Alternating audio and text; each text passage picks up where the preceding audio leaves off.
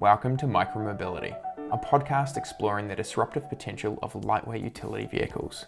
Using the history of computing as a framework, we examine how these technologies will upend everything we thought we knew about the future of urban transport. The host of the show is Horace Dediu, founder of Asimco.com, and I'm his co host, Oliver Bruce. And welcome back to Micromobility. Um, today, unfortunately, Horace is out of action. He's uh, stuck in some riots in France uh, on his on his way across the European continent. Um, but we have a guest with us who I'm very excited to have on. Uh, we have Regina Clewlow from Populus. Thanks for having me. You're so welcome. Um, well, look, uh, I wanted to let our, our, listeners know we do have the Micromobility Conference coming up in California on the 31st of January, which, as I understand, you will be at as well. Is that correct? I will. Mm-hmm. That's right. Excellent. Um, so, just so everybody knows, that's um, that's going to be a phenomenal collection. We have um, all of the major scooter companies represented. Um, we're going to have uh, regulators, investors, hardware manufacturers. I mean, it's going to be this sort of veritable fest of uh, micromobility, um, which I know I'm incredibly excited to be coming up from New Zealand for, and I know a lot of other people are going to be um, are going to be attending. So if you haven't already, um, be sure to go and check out uh, micromobility.io um, and uh, be sure to register. I am very excited to have Regina on. Regina and I have been talking a fair bit um, on, on Twitter and uh, going back and forth, and I and I was incredibly excited to see um, the the work that uh, you've been putting out through your company Populus. But I thought maybe what you could do is um, just introduce the, the audience to what Populus does. Sure. Um, so, uh, Populus is a mobility data platform that is helping cities manage the future of transportation. Um, we were founded by a team that spent about 30 years combined building software for and with public agencies to plan for the future of travel. Um, and one of the things that we had noticed going back around six years or more um, is that increasingly there was more and more arrival of private mobility services, um, including ride hailing, um, but then bike sharing, and then in 2018, in very large form, scooter sharing. Um, and what cities really need is access to data on how these services are being utilized so that they can prioritize the delivery of safe, efficient, and equitable streets. Um, and so we, as a data platform, bring in data in real time from multiple major mobility operators, um, and we're now working with cities from coast to coast to help them use that data for more data driven policy and planning. Excellent. So, so at the moment, your your customers are obviously cities, and they'll. So, talk me through what a what a city would do if they were to sign up. Um, you know, what's the value that you guys can bring to the table here? Um, so, what we've seen over the last year is, it, particularly in the micromobility space, um, dockless bikes and scooters specifically, um, is that cities have passed policies that require um, a number of things, but including most notably the requirement for those operators to share data.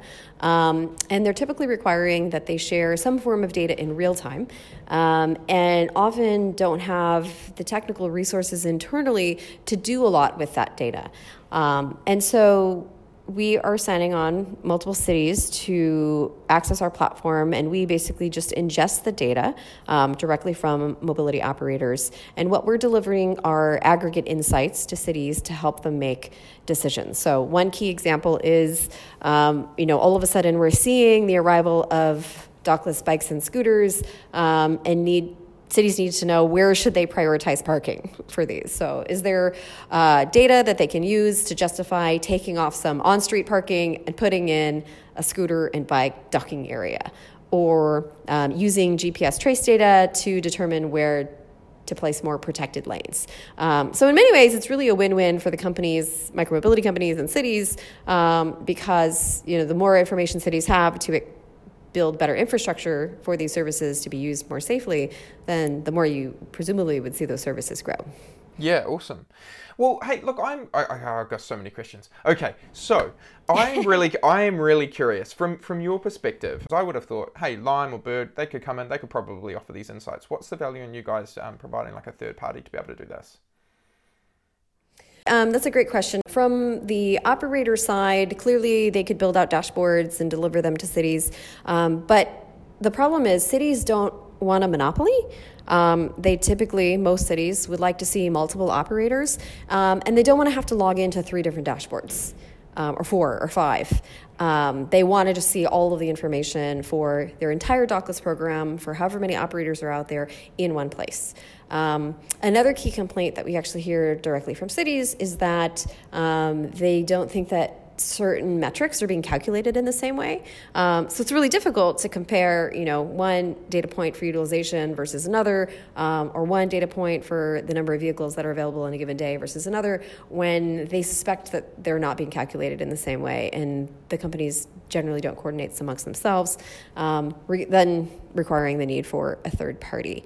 Um, and on the city side, the real value is that we can more securely um, and cheaply um, deliver those insights to them versus building out, you know, one's own custom solution. Yeah, absolutely. I can I can see that, um, and I can also see as well that there's there's value in um, in having yeah, like a relatively standard platform that um, lots of other cities also use as well. In that sense, so then they can compare notes, etc., around um, best practice. I'm really curious around the data standards and what um, different operators or different companies, in terms of how they, you know, as you say, utilization calculations um, or um, uh, you know how many how many vehicles are active at a given time or whatever um, that different companies would calculate in different ways. I'm really curious. What's what's the movement towards, or where do you see this this data standardization coming through at the moment? So, and and the reason I bring that up is I know that the um, the City Analytics Network just put out a, a th- effectively a um, a, a directive in the last uh, week saying, hey, look, if you're going to be, if, for micromobility um, across all the cities in the US, we expect these to be the data standards. Um, you know, this is the things that, these are the things that should be shared. Could you talk through how you see this evolving at the moment? Like how, how evolved is it? Are we going to end up with standardized specifications for um, the sector of mobility in the same way that we have it, for example, with transit? I think we do have pretty good standards for, for transit, right? GTFS, the Jet General Transit Feed Specification um, was sort of a model that was established to help transit agencies deliver their data um, through basically open data, open APIs that then could be integrated into a multitude of other apps. Um, and then GBFS came along, the General Bike Feed Specification. Um, and really, the origins of GBFS were primarily driven to show consumers um, vehicle locations and certain information in a consistent fashion. Um, and it's used by you know bike share apps themselves and the operators, um, but it's also then integrated into data aggregators uh, for consumers like Transit App, Citymapper, and so forth.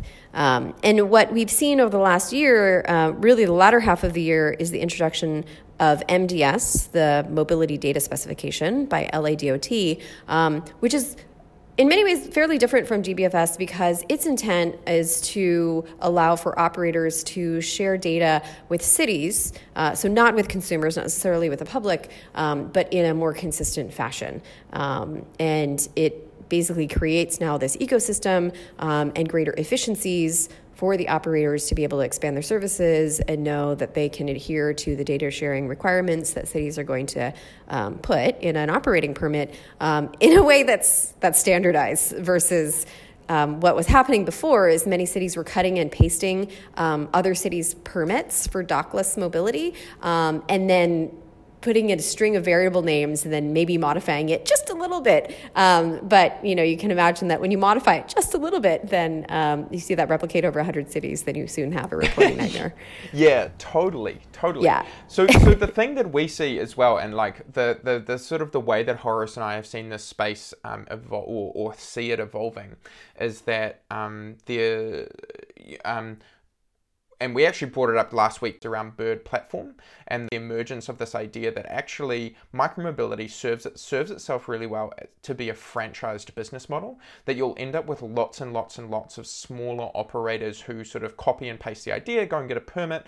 Um, it's not going to be sort of dominated in the same way that like Uber and Lyft, for example, were able to like you know dominate because they kind of ended up they dominated but they only kind of went to the like large cities they don't really work in smaller smaller jurisdictions but you can see that there's going to be um, you know, you could go and set up a really solid scooter business in a small beach town um, and run it for the summer. So, but you'd want also those to be able to participate and for people to be able to walk along and be able to open a scooter without having to download a separate app. So I'm really curious when you say that um, the MDS is going to be developed. I mean, it's as, as you say, it's being put out by LADOT, um, but it's for the it's more for the city side for data sharing. I'm really curious, what do you see going forward for operators to be able to operate on like a, a generalized feed system that, for example, I walk along, I might have Google Maps or I might have, um, you know, any other app, but effectively my app can talk to that scooter? Or do you think we're still, you know, that hasn't really been, that's not really open for discussion at the moment? Yeah, I think that that is still an evolving conversation. Um, I was just doing a, a, webinar for a consulting firm earlier today, and that question came up. And I think that cities are still trying to figure out um, how they want to think about and what role they play in defining who gets to access the consumer. So, I mean, the way that I like to think of Populus is we're like way on the other end of that technology stack where we're just trying to help ease the pain around the interface between the city and the operator. Um, but what you're talking about is more the interface between multiple operators and the consumer.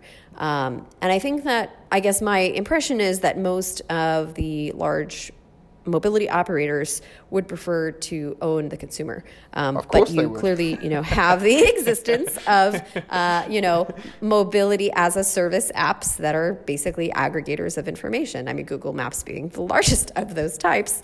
Um, and I think that entire space is evolving, and cities will, in fact, play a role in determining how they'd like um, that interface to to look like over the future. And there have been cities who have tried to, or thought about, or continuing to think about developing, you know, their own publicly procured apps. Um, but but I think it's it's a space that will continue to evolve, and we don't know what the right answer is. Yeah. Oh, very interesting. Okay, this is this is yeah, that's excellent insight. Um, and so, talk me through fr- from your perspective. Um, what does th- there's another part of um, the the Populus um, uh, activity that I've seen that came through, which was really exciting to me, which is that uh, you've made this announcement with Limebike uh, to do the parking or effectively to have uh, where they're doing the dockless, what they call it, Lime Pods, which are Fiat 500s uh, in the streets of Seattle, um, that you are working with them to be able to do uh, um, parking cost provision, etc. Could you talk through that um, and how that works? Yeah, so this, um, I think the evolution of MDS and mobility data sharing um, is what I think a lot of cities are thinking about as just the beginning um, of their ability to be able to more actively manage their streets. Um, and clearly, we have a lot of other vehicles that use our streets, including cars. Um, and we're seeing growth in you know shared vehicle fleets through obviously services like Uber and Lyft, um, but also even in free floating car sharing. So, um, LimePod um, was introduced um, just very recently, um, and we work with Lime now to bring in real time data from their cars in order to validate how much on street parking they're using. Um, and what's exciting about that is that a lot of cities would like to develop strategies for better utilization of public space. Um, now, whether that includes curbside parking, uh, so you can imagine pickup and drop off zones that can be carved off for fleet vehicles, um, as well as sidewalk space for more bikes and scooters to be parked um, in a more orderly fashion? Um, and how do cities think about, you know, how are those vehicles utilizing that space? And then how can they develop pricing, both in the form of, say, fees, but also maybe incentives if they want to incentivize the placement of vehicles in certain areas um, and, and thinking about their role in more actively managing that physical space, which basically they get to call the shots on. Yeah, absolutely. And so with the with the Lime in, in, Seattle, effectively, as the Lime cars move around the city, and they're they're like a car2go. Is that is, would that be an accurate description in terms of how that system works? Yeah, it's free floating car sharing. Mm-hmm. Yeah. So as people kind of go around, they park up, they they park into a into a location, um, and then it's just like, okay, this car's parked. You guys get that information, and then you'll just aggregate the amount of parking at the end of the month. And is that used as like an auditing, or is it you guys facilitate the billing, or how does that work from from your your side, or is that all stuff you can't talk about?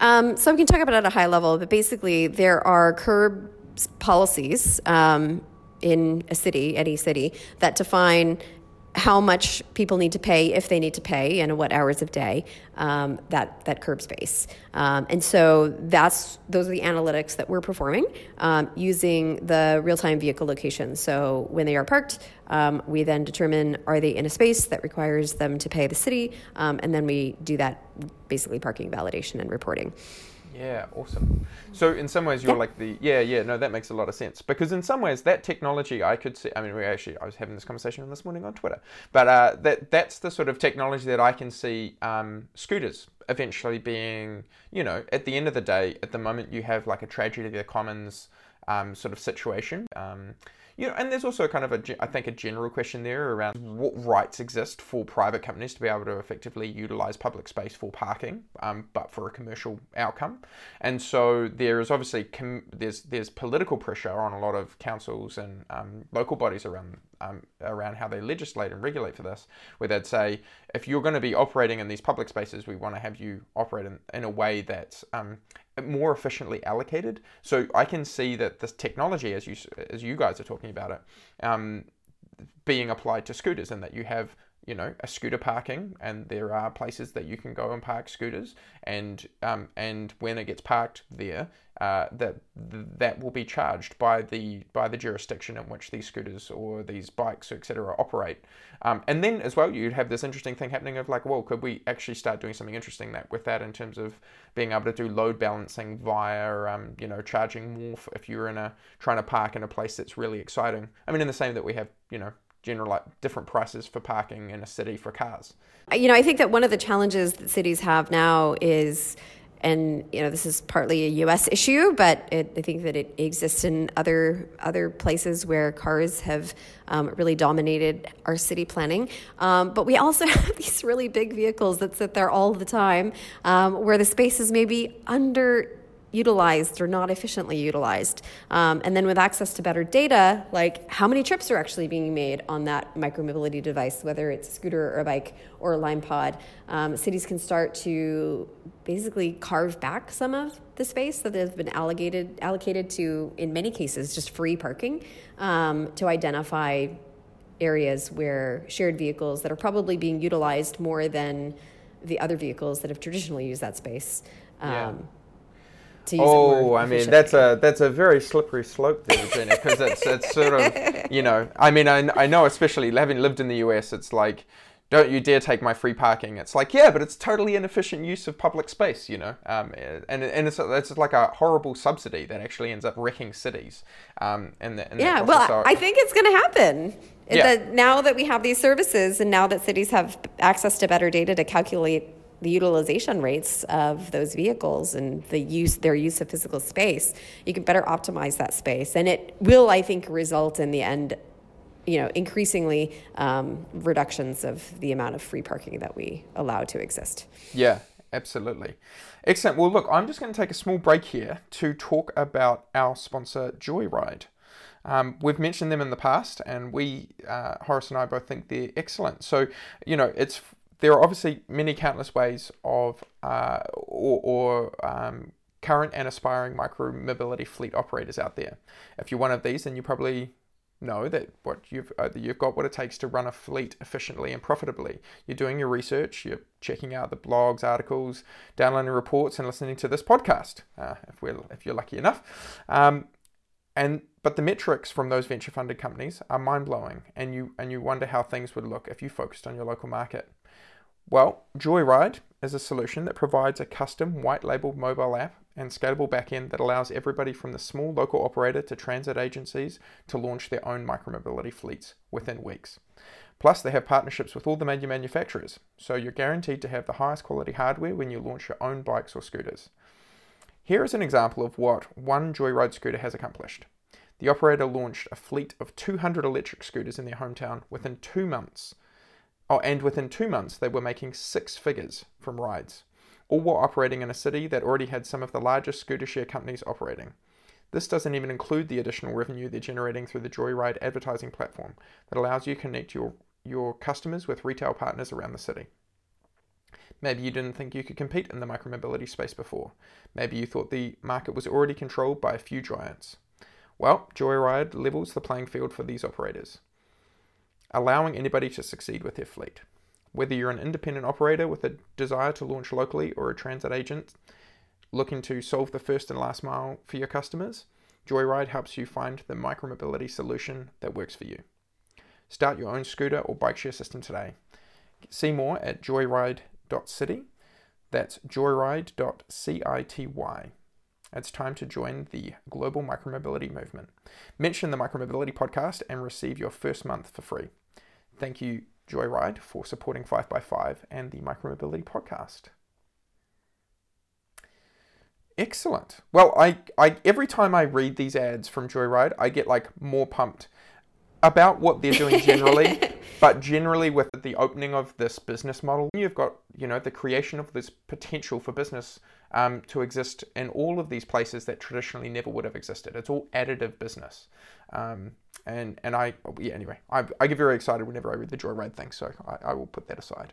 Um, I'm really curious, um, as someone who's sort of obviously looking at the data for cities, what what are the things that you can see that get enabled when when you have you know companies like yourselves coming along and saying we're going to liberate this data that at the moment um, has been coming in from a lot of different places, um, but hasn't been effectively utilized. Like what what are you seeing cities being able to do with this? Um, well, one example is I think in Washington, D.C., um, they previously had a smaller cap on the number of vehicles that were allowed by each operator. Um, and they were seeing, uh, you know, they were monitoring the utilization rates. They were also monitoring the utilization rates of the capital bike share, the existing docked bike share system. Um, and it didn't appear that they, you know, that this new service that was being introduced um, was cannibalizing their existing system. Um, so it was complementary. Uh, and in addition, you know, obviously many cities are interested in and concerned about equity.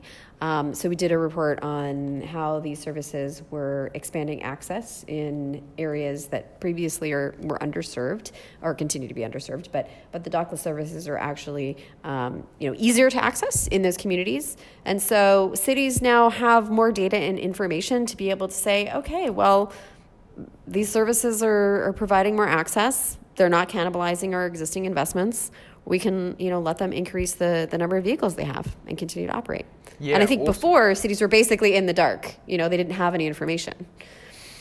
That's that's really fascinating. Can you talk me through? Because I, I read that report from DC, but could you just sort of summarize where, where you got like what what were the outcomes of that? When what were you comparing it to, and what what were the findings of that? Um, so we used a couple of different data points. Um, I mean, the most simple way to look at the data is to organize um, a city like DC or really any other city into particular geographic zones. Uh, and if you know that there's a certain zone that's um, underserved, you can look at the percentage of vehicles that are placed in that zone. That's really kind of the most simplistic way to look at it. Um, but what we did was a little bit more complex. Um, we calculated the average distance to a vehicle um, from every street intersection, um, and this was based on um, you know vehicle locations, so stationary vehicles and where they were available um, for all the operators. So we just lumped all the dockless services together: scooters, bikes, e-bikes, uh, and then Capital Bike Share. Um, and what we found is that when you look in Ward 8, which is traditionally underserved, um, you can actually get to a dockless vehicle much faster than you can get to the docked system.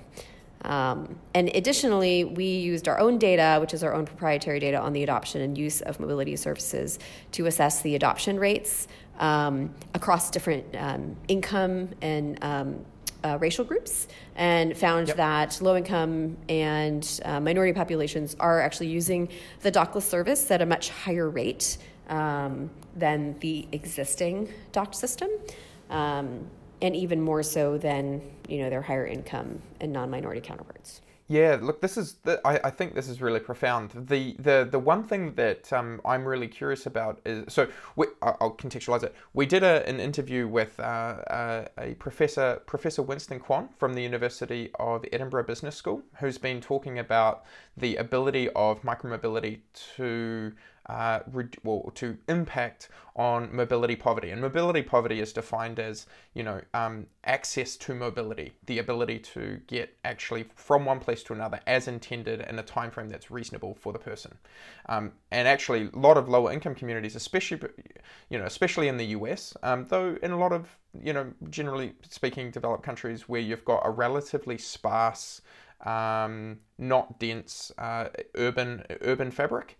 Um, oftentimes, you need a car to be able to get around, and that and that really, or you're kind of reliant upon public transit that may not be particularly um, reliable or well connected. And so, micromobility has the opportunity, in theory, to be able to do this. And this is the first time that I've seen data that comes together and actually says, like, yep, this is actually, you know, this is this is adding new mobility capability at a low cost um, to to these communities.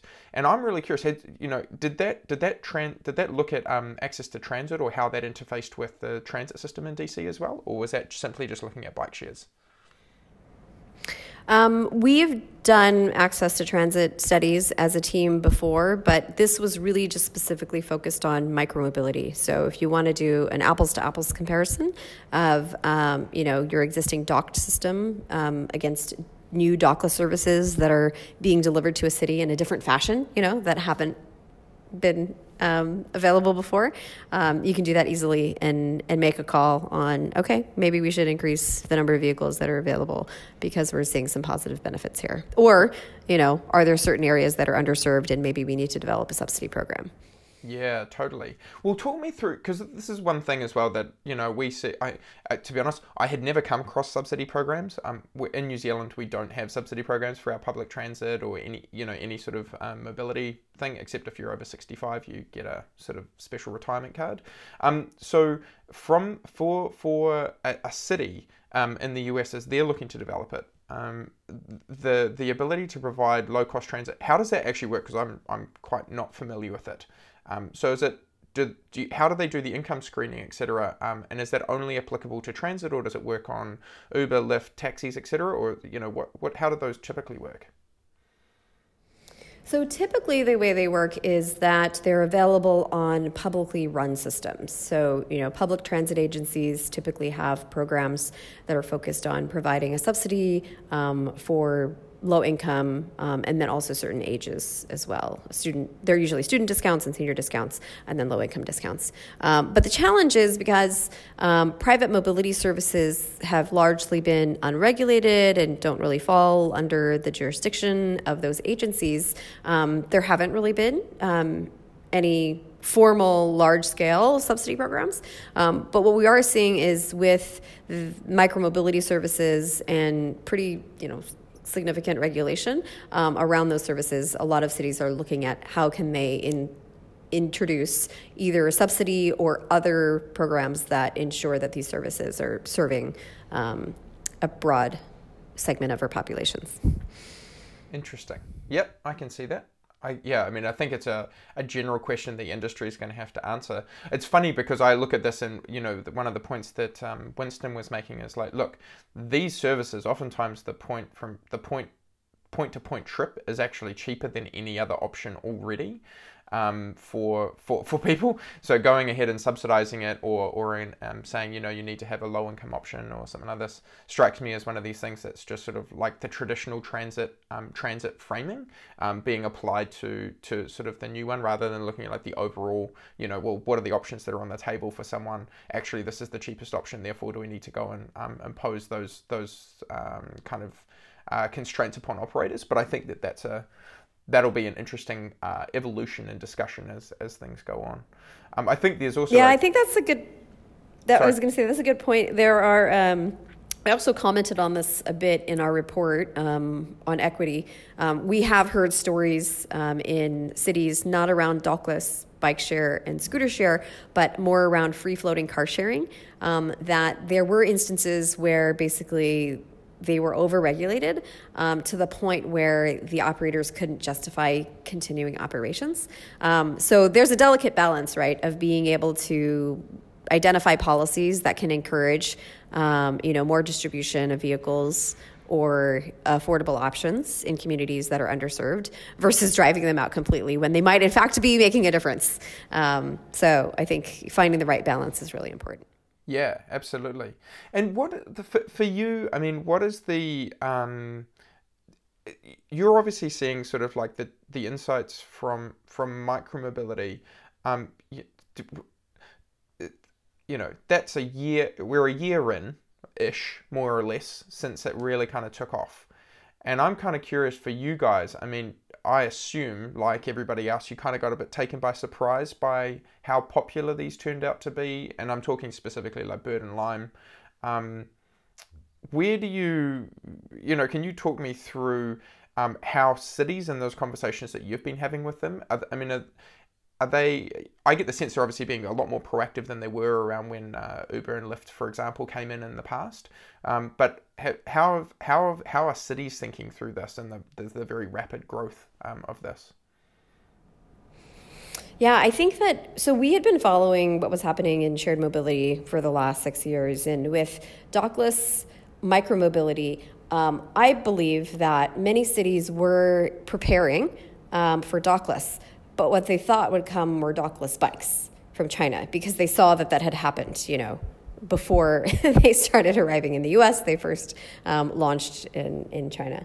And so Seattle for, is, was the first city that developed permit around a dockless um, micromobility uh, program, but specifically bikes. Uh, and then when dockless scooters arrived, all these other cities just kind of copied that permit uh, and and had a framework in place. So I think that there were two things that happened. One, cities were already kind of preparing for dockless. Um, and two, there was the example that they could use of Seattle. Um, and, and then, as you mentioned, you know, they had seen what had happened with Uber and Lyft, and this time wanted to be able to say, these are our streets. Um, these are systems that we need to have information about so that we can plan infrastructure that is safe and reliable for our citizens. Yeah, completely. Um, and in terms of like, where do you? I mean, I'm not gonna I'm not gonna to, to frame it up. Obviously, I have a micromobility bent, but I'm really curious. Where do you see the market going at the moment? Um, with you know, in terms of what you're seeing and what cities are asking of you guys. Well, what we're seeing is that you know many cities are cautiously developing preliminary programs for micromobility services. They want to evaluate.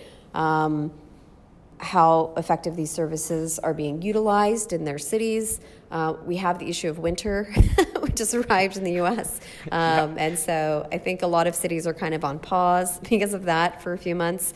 Um, uh, although, you know, Southern California is fine and a number of other cities in the southern region of the US are going to continue onward. Um, and so I think that in the spring, and next year and obviously there's a lot of it there are a lot of industry happenings in the micromobility space uh, including uh, the acquisitions of two major bike share companies uh, jump and motivate and then a lot of conversations around what will happen with lime and bird. Um, so i think we'll see what happens in 2019 in terms of how many companies are in existence um, versus if there's a little bit more consolidation. Um, and on the city side, I believe that we will continue to see growth in micromobility services. Um, I think that there are clearly hardware issues and form factors that are going to change um, regarding, you know, how are these uh, devices secured? Um, are there other more weather resistant options? Which is why I think Lime launched the Lime Pod. And uh, yeah, it's an interesting time, but I think that there are so many trips that are being made by personal vehicles that are under three miles um, that we have to figure out other solutions. Yeah. I don't know if you had a chance to listen to our last podcast, but uh, Horace put forward um, that he, he believed, and I termed it the Dediu law, uh, that we are going to see a 10xing of, uh, of, of micromobility trips per year um, for for at least the next three or four years, and and we're and and and he he uses that by saying, look, even though they've done what 20 million trips in aggregate, I think Lime's maybe done 20 million trips in aggregate. We're sort of looking at maybe 30 or 40 million trips um, in the year, and then he's like, yeah, look, it's entirely reasonable that we're seeing several hundred million next year, etc. What are the constraints? I, I'm I, I mean I know why he's bullish. I'm slightly more cautious because I'm having a lot of conversations with friends who are in this space, who are uh, in operators, etc. Um, how do you? I mean, what do you think are the constraining factors here? Obviously, there's like a huge amount of groundswell of, um, you know, look, these are low cost, they make a lot of sense, etc. Um, but um, yeah, how do you see cities kind of reacting to this? Obviously, there's a huge amount of demand there, as you say. Most trips are under three miles, so there's there's a lot of hu- there's a huge amount of market to actually potentially be addressed by it. Um, how do you, how how do you think it'll end up evolving? Um, well, I think there are a number of the key limits to growth. The first one that we were talking about internally at Populus is um, there may be a certain limit on the ages of users, right? Um, like you need to be able-bodied to use a scooter and a bike, and so th- that limits, you know, the population that are likely to use the services. Uh, so that's one limitation. I think that with form factor and hardware upgrades, those can evolve and capture a broader segment of the population. Um, there's clearly the issue of wear and tear in a shared model and how are, is the hardware going to evolve to ensure that they are able to last longer. Um, and I think the biggest one, though, is how can cities that aren't really designed to allow people to move around very safely on bikes um, evolve their infrastructure um, so that people do feel safe and are safe um, riding on, on streets. Um, and I think that's where you know data has a really big role to play, um, and the coordination between cities and operators has a really big role to play. Um, there was a really interesting uh, study that was released in China just today or yesterday um, that said that um, they're seeing the bike share programs in China reducing intercity car trips by 7.4 percent. Um, in some areas in, in China. Have you been to see the Chinese, uh, like, have you been to China since the bike shares, uh, but the bike share systems launched?